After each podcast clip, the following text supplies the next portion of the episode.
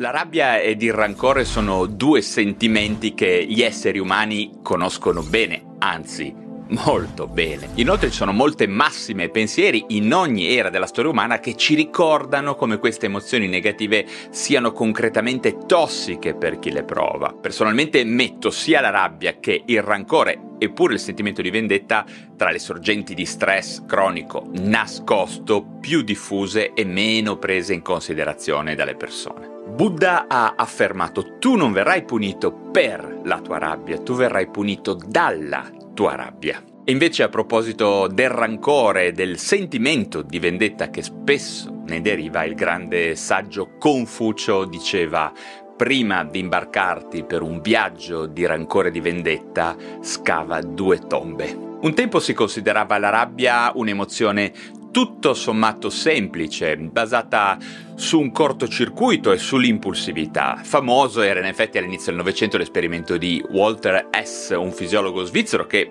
vinse peraltro il Nobel per la medicina nel 1949. S, studiando il funzionamento cerebrale inizialmente di un gatto, osservò che la stimolazione con un elettrodo di un'area specifica del cervello provocava una intensa reazione di rabbia. Questo esperimento poi ripetuto su altre specie animali, incluse le scimmie, aveva portato portato a pensare che la rabbia fosse un'emozione eh, antica e connaturata in tutti i mammiferi. In seguito le neuroscienze, utilizzando metodiche avanzate di neuroimaging funzionale, hanno compreso che la rabbia è in realtà una risposta emotiva molto complessa e nell'essere umano coinvolge diversi processi neurobiochimici e ormonali. Allo stato attuale riteniamo probabile che le forme di rabbia, di rancore, ovvero di mantenimento tossico della rabbia e soprattutto la vendetta si siano sviluppate prevalentemente sul piano culturale non prima di 12-15 mila anni or sono, probabilmente all'epoca della rivoluzione agricola, sostanzialmente con lo sviluppo del possesso e degli scambi. In realtà c'è anche chi sostiene che nella preistoria umana sia stata presente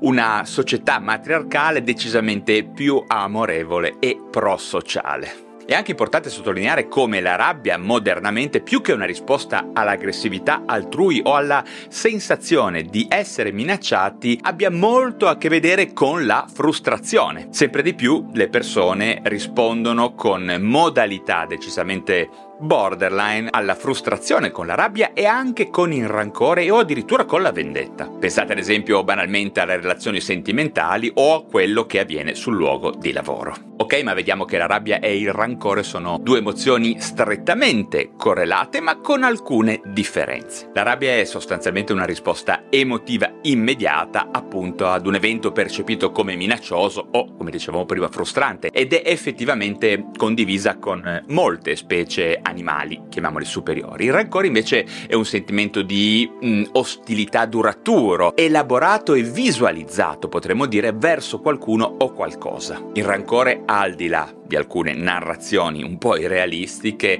riguarda solo l'essere umano, allo stesso modo della vendetta, che è la messa a terra del rancore, la sua realizzazione quasi orgasmica dopaminica, per iniziare a parlare in termini più neurobiochimici. Vi voglio raccontare queste cose per via del fatto che in realtà il primo passo per disintossicarsi dalle emozioni negative come la rabbia, il rancore e la vendetta, il punto da cui partire è proprio la consapevolezza dei danni concreti che questi stati d'animo generano nella nostra mente e nel nostro corpo. Vediamo quindi che in generale la rabbia è associata ad un aumento dei livelli di noradrenalina e adrenalina che sono neurotrasmettitori coinvolti nella risposta appunto di lotta o fuga del sistema nervoso simpatico. Inoltre, se la rabbia prosegue, si attiva anche l'asse ipotalamo-ipofisi surrene con la produzione pulsata volatile ma ripetuta di cortisolo. Inoltre la rabbia di per sé è anche correlata ad una diminuzione dei livelli di serotonina che è un neurotrasmettitore eh, che molti di voi sapranno regola l'umore e l'aggressività. Alcuni studi hanno suggerito che le persone che hanno una bassa attività della serotonina possono essere più inclini a manifestare comportamenti sia aggressivi che depressivi E questo confermerebbe anche le teorie di Sigmund Freud che diceva come la rabbia sia una specie di vettore che può essere diretto verso l'esterno, originando appunto violenza, oppure verso l'interno, originando la depressione. La rabbia presenta anche delle risposte neurobiochimiche correlabili ad una stimolazione positiva del sistema dopaminergico che è coinvolto nella motivazione e nel piacere. Infatti la dopamina viene rilasciata in diverse aree del cervello durante un comportamento aggressivo o di vendetta e può contribuire a rinforzare questo comportamento. Anche parlando semplicemente di un comportamento immaginato o ben visualizzato, come spesso accade in noi esseri umani. Infatti pensate che un ipertono sia dopaminergico ma anche del cortisolo può derivare dalle semplici visualizzazioni delle memorie che ci generano rabbia e rancore. Infatti per le neuroscienze la rimuginazione e la visualizzazione di vendetta, i sogni di vendetta o di rancore fanno male come se quegli stessi eventi fossero realmente avvenuti.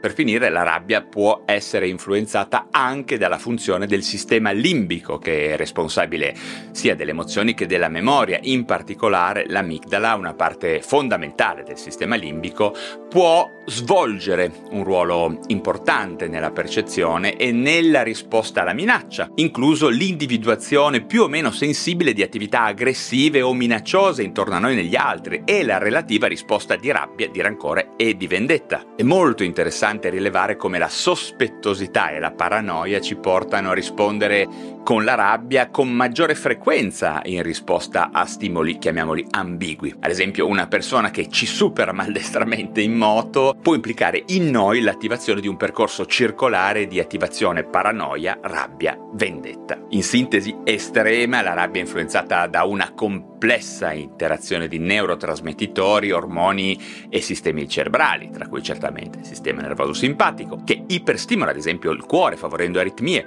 il cortisolo, la serotonina, la dopamina, l'adrenalina, la noradrenalina e certo anche il sistema limbico. È chiaro che se rabbia, rancore e visioni di vendetta diventano persistenti, la produzione cronica di cortisolo può avere effetti molto negativi sulla salute fisica e mentale, come aumento della pressione sanguigna, dicevamo aritmie, alterazioni del microbioma, della motilità gastrica, ridotta funzione immunitaria e problemi di umore, come la depressione ed alcuni disturbi d'ansia, perché il mantenimento di sentimenti negativi verso gli altri causa stress cronico nascosto e anche sicuramente disturbi della fase REM del sonno. Ma c'è di più, quando una persona sperimenta rabbia ed il rancore in maniera cronica, il corpo continua a produrre in maniera incessante gli ormoni dello stress, cortisolo, noradrenalina e l'adrenalina, che sono stati associati ad una diminuzione della funzione immunitaria e anche al permanere di una condizione di catabolismo che sono nettamente associate a molte malattie croniche, tra cui malattie cardiovascolari, il diabete, l'artrite e alcune forme di tumore. Questo sembra avvenire non solo per i vari feedback tra neurotrasmettitori e sistemi ormonali, ma anche per l'aumento dell'infiammazione cronica di basso grado, di cui vi ho già parlato in molti altri video che parlano di lifestyle psychiatry. La buona notizia è che la gestione efficace della rabbia attraverso tecniche di risoluzione del, del conflitto, dei conflitti, la psicoterapia cognitivo-comportamentale, la mindfulness e certamente la lifestyle psychiatry metri possono avere effetti molto positivi sulla funzione immunitaria e sulla salute generale del corpo. Tutto questo non solo per l'attenuazione dell'influsso negativo della rabbia e del rancore sul nostro equilibrio olistico psicofisico, ma anche perché sollecitano direttamente delle migliori strategie di risoluzione. Parlando banalmente di stile di vita, ad esempio l'alcol, anche a basse dosi, oltre a disregolare il cortisolo e la serotonina, favorisce risposte impulsive impulsive